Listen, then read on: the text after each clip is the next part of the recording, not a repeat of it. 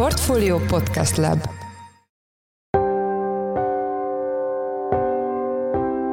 Mindenkit üdvözlünk, ez a Portfolio Checklist január 12-én csütörtökön. Ebben a műsorban folytatjuk az egyik olyan témát, amiről már a tegnapi adásban is szó volt. Azt járjuk körbe, hogy milyen szerepe van a Horizont Europe és az Erasmus programoknak a hazai tudományos és egyetemi ökoszisztémában. Ezek ugye azok a programok, amelyektől a közérdekű vagyonkezelő alapítványok fenntartásába került, úgynevezett modellváltott egyetemek hallgatói és oktatói a jelen állás szerint elesnének, mivel az EU problémásnak tartja, hogy a fenntart fenntartó alapítványok kuratóriumában sok magasrangú kormányzati politikus ül. Az érintett egyetemek között van a Budapesti Corvinus Egyetem, a Semmelweis Egyetem és a nagy vidéki kutatóegyetemek is. A Horizont Europe és az Erasmus programok egyetemi ökoszisztémában betöltött szerepével kapcsolatban megszólal a műsorban Lewandowski János, a Budapesti Műszaki és Gazdaságtudományi Egyetem tudományos és innovációs rektor helyettese, valamint Acsádi László agykutató is. Én Forrás Dávid vagyok, a Portfolio Podcast app szerkesztője, ez pedig a checklist január 12-én.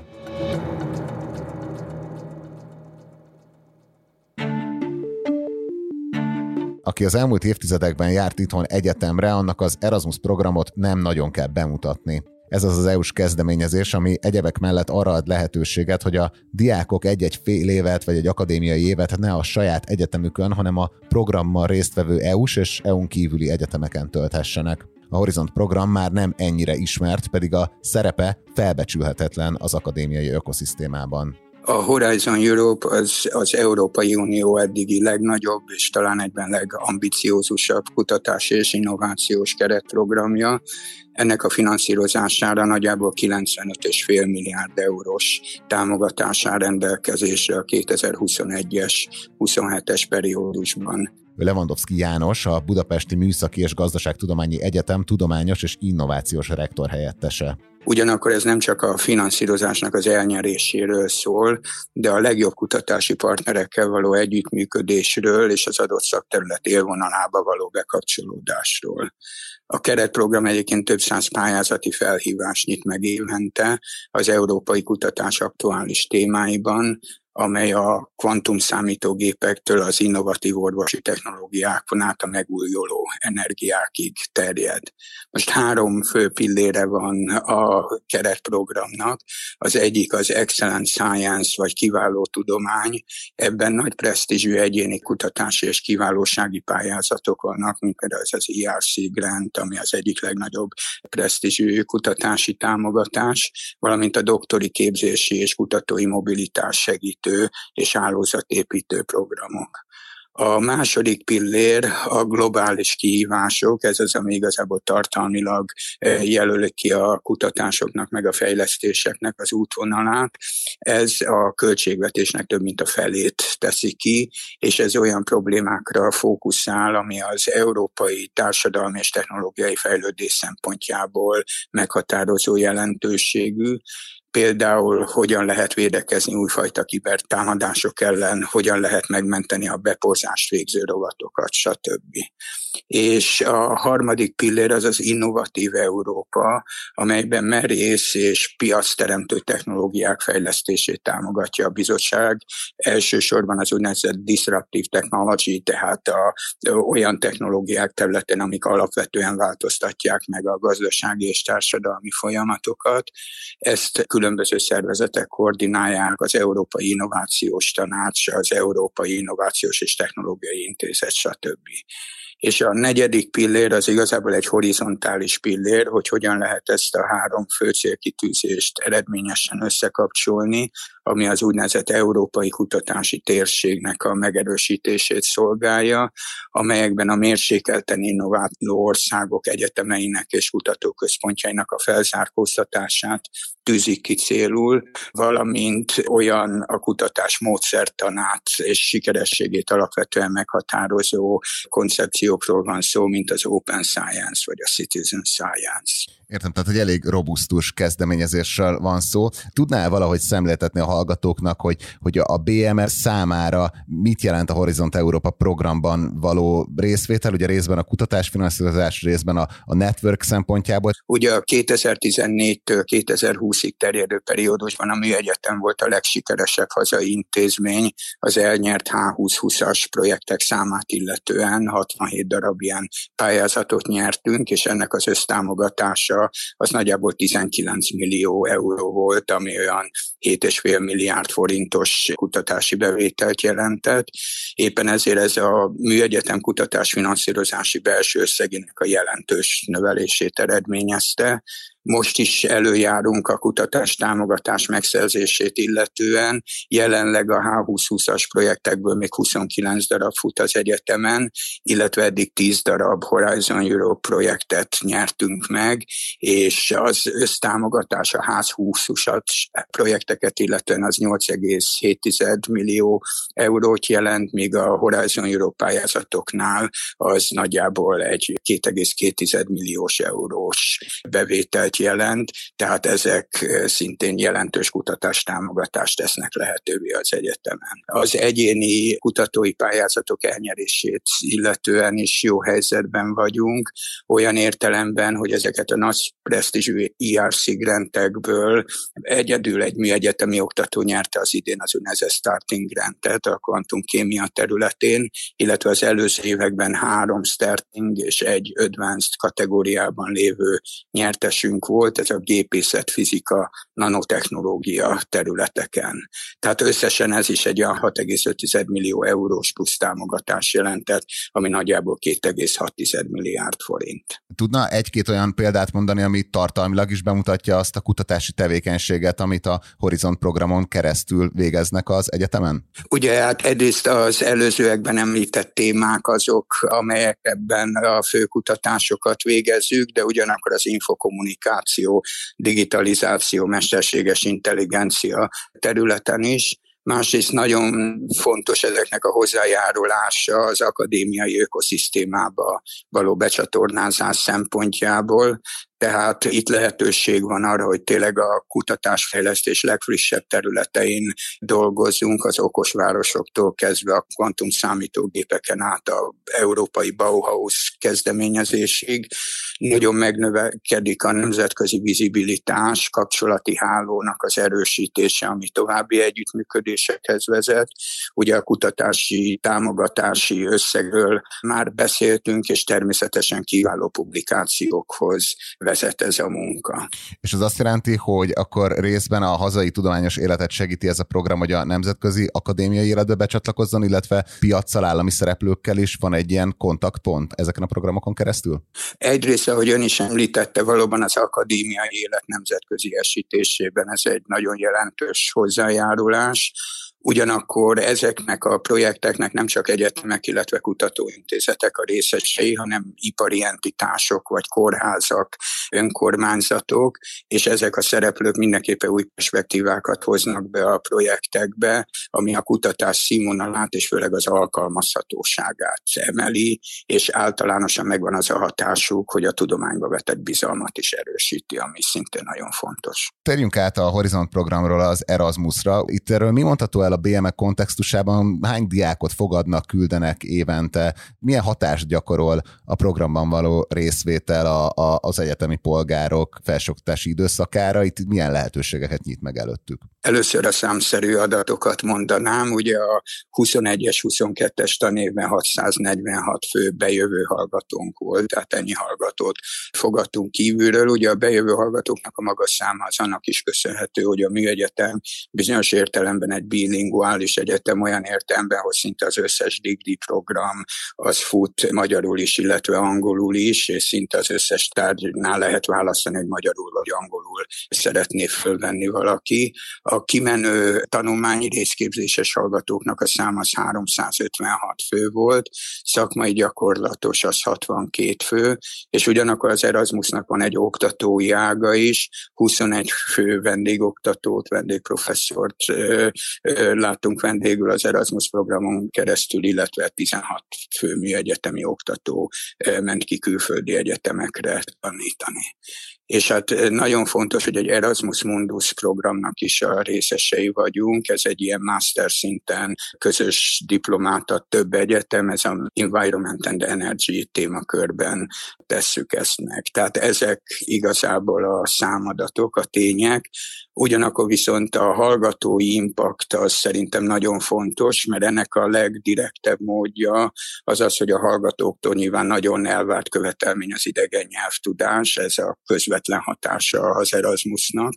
Azonban ennél egy jóval összetettebb hatásról van szó, hiszen egy új szakmai kultúrát és akadémiai környezetet kell megismerniük, egy másfajta életmódot folytatni az adott periódusban, és ez talán a legfontosabb készséget, az adaptációs készséget, illetve a kulturális szokszínűséget erősíti, ami nyilvánvalóan gazdagítja a személyiséget.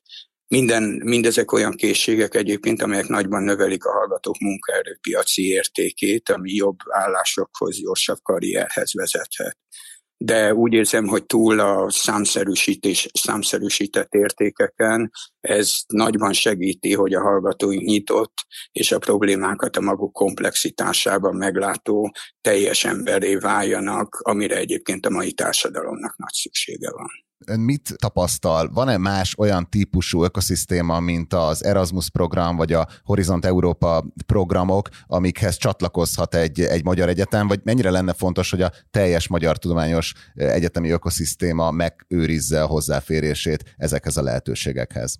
Másfajta ökoszisztémák, vagy akár csak a mobilitási programokra szűkítve ezt, azok nem ilyen általánosak, mint az Erasmus program, tehát azok bilaterális alapon működnek. Ugye van tengeren túli egyetemekkel Észak-Amerikában bilaterális programjaink, azonban ezek létszámában nem közelítik meg egyáltalán az Erasmus adta lehetőségeket. Tehát ilyen értelemben nyilván van mozgástér az Erasmus ernyőjén kívül is, de az Erasmus számában, azaz a nyújtott ösztöndíjak mennyiségében és a lehetőségekben azért sokkal többet jelent, mint ezek a bilaterális egyezmények. Horizon Europe-nál szintén úgy érzem, hogy vannak olyan research projektjeink, amelyek mondjuk Egyesült Államokbeli tudománytámogatási agency-knek a finanszírozásába vannak, de azok eltörpülnek azokhoz az összegekhez képest, amit az Európai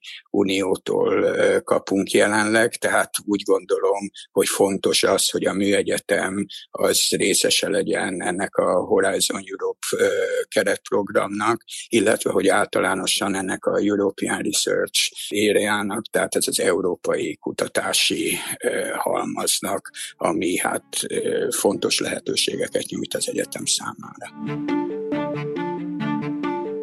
Lewandowski János, a BME tudományos és innovációs rektor helyettese. Az egész Erasmus Horizont Europe ügy fontosságát jól mutatja, hogy arról Gulyás Gergely miniszterelnökséget vezető miniszter is kiemelt helyen beszélt a csütörtöki kormányinfon. Az erről szóló portfóliós tudósításra mutató linket elhelyezzük az epizód jegyzetekbe. A lényeg, hogy a politikus azt mondta, korábban nem jelezte nekik az EU, hogy a közérdekű vagyonkezelő alapítványok jelenlegi struktúrájával probléma lenne, és egyeztetnek a bizottsággal az ügyben. Azzal együtt, hogy peres eljárást is kilátásba helyezett, egyben azt is mondta, hogy hajlandóak lennének olyan összeférhetetlenségi szabályokat hozni, melyek mellett a vezető politikusok kikerülnének az érintett alapítványok kuratóriumaiból.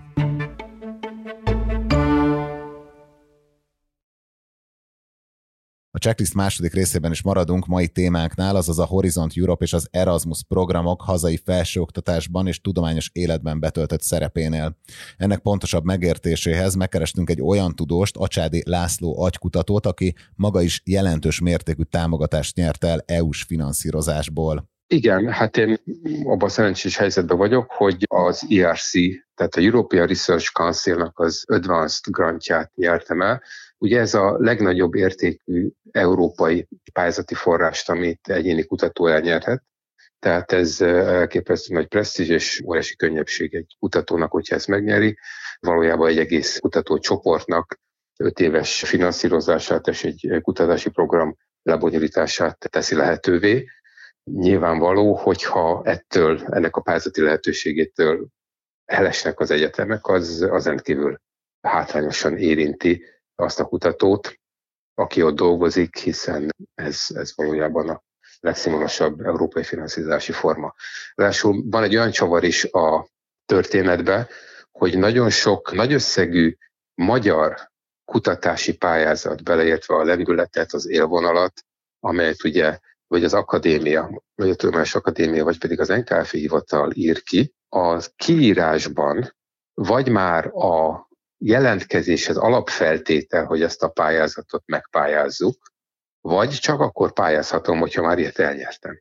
Tehát ezért, hogyha a teljes egyetemi szféra kiesik ezekből, mert ugye nem pályázhat meg európai pénzforrásokat, akkor, akkor nyilvánvalóan óriási hátrányba fog kerülni a hazai pályázati pénzek elosztásánál is. Igen, ez azt jelenti, amit említett, hogy az ön által említett ilyen grant az egy egész kutatócsoportnak az öt éves teljes tevékenységét finanszírozza, vagy itt konkrét programokra lehet kapni a pénzt? Ez, ez, ez egyéni kutatói körülbelül nagyságrendileg két millió euró, tehát a, ez egyéni kutató kapja, és egy nyilván ebből kutatócsoportot épít, a programot azt az maga a pályázati terv jelenti, amit tőle adott, és elbíráltak, és alapján elnyerte ezt a pénzt. És az hogy lehetne szemléltetni az, a Horizont Európa program szerepét a, a tudományos kutatások finanszírozásában az ön területén? Tehát mennyire járul hozzá ahhoz, hogy be tudjanak kapcsolódni a, a nemzetközi tudományos vérkeringésbe? Ezt talán a második programmal lehet jobban értelmezni, amelyik ugye ezek már inkább tematikus programpályázatok az egészségügy legkülönbözőbb részeire kiírt pályázatok, amelyeknél feltétel az, hogy nagy európai konzorciumok, 15-20 fős konzorciumok pályázanak, és hát ebbe ugye a, ebbe az esetben egy magyar kutató vagy magyar kutatócsoport az ugye egy tag.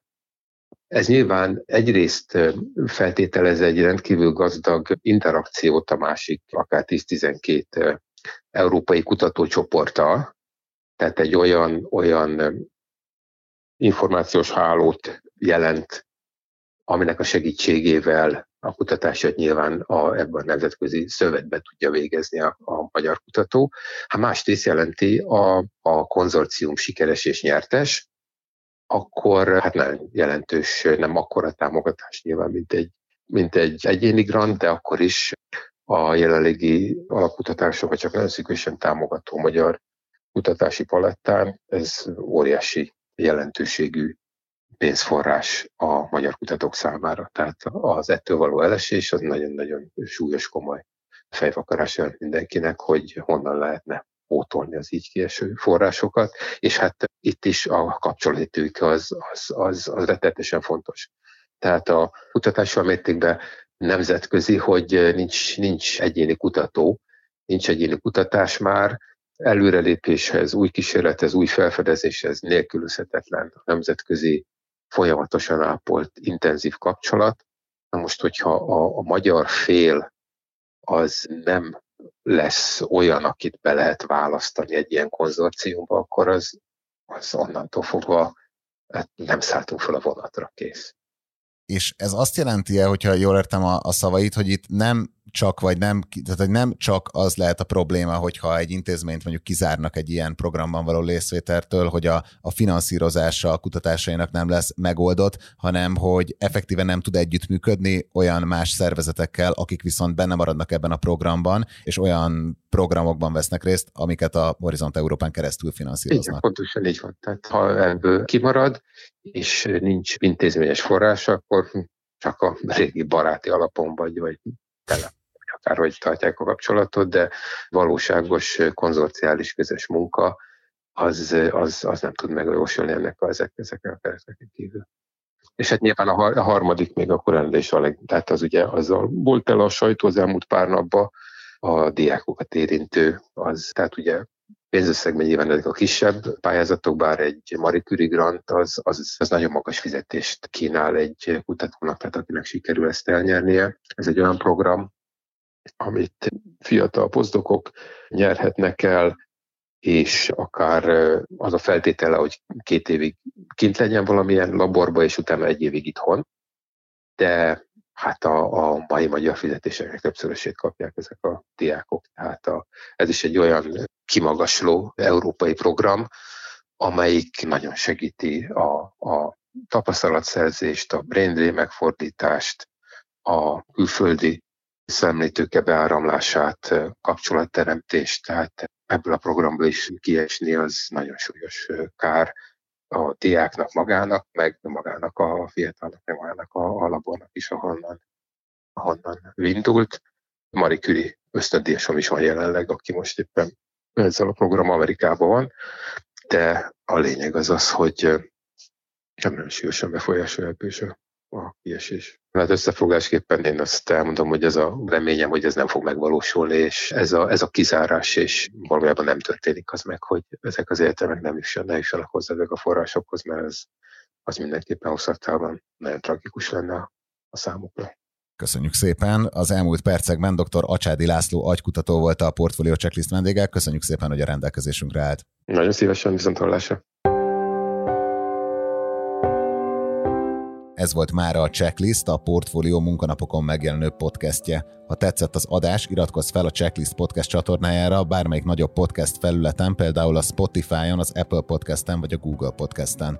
Ha segítenél nekünk abban, hogy minél több hallgatóhoz eljussunk, akkor arra kérünk, hogy értékeld is a checklistet azon a platformon, ahol követsz minket. A mai adás elkészítésében részt vett Bánhidi Bálint, a szerkesztő pedig én Forrás Dávid voltam. Új adással holnap, azaz pénteken jelentkezünk, addig is minden jót kívánunk, sziasztok!